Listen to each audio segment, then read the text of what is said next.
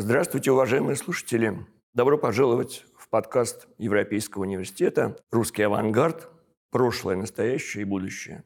В этом подкасте речь пойдет о том, что такое русский авангард, как он зародился, об основных вехах его развития, о драматической судьбе его в 20 веке, главных фигурах и о том, почему сейчас русский авангард по-прежнему вызывает интерес пристальный во всем мире.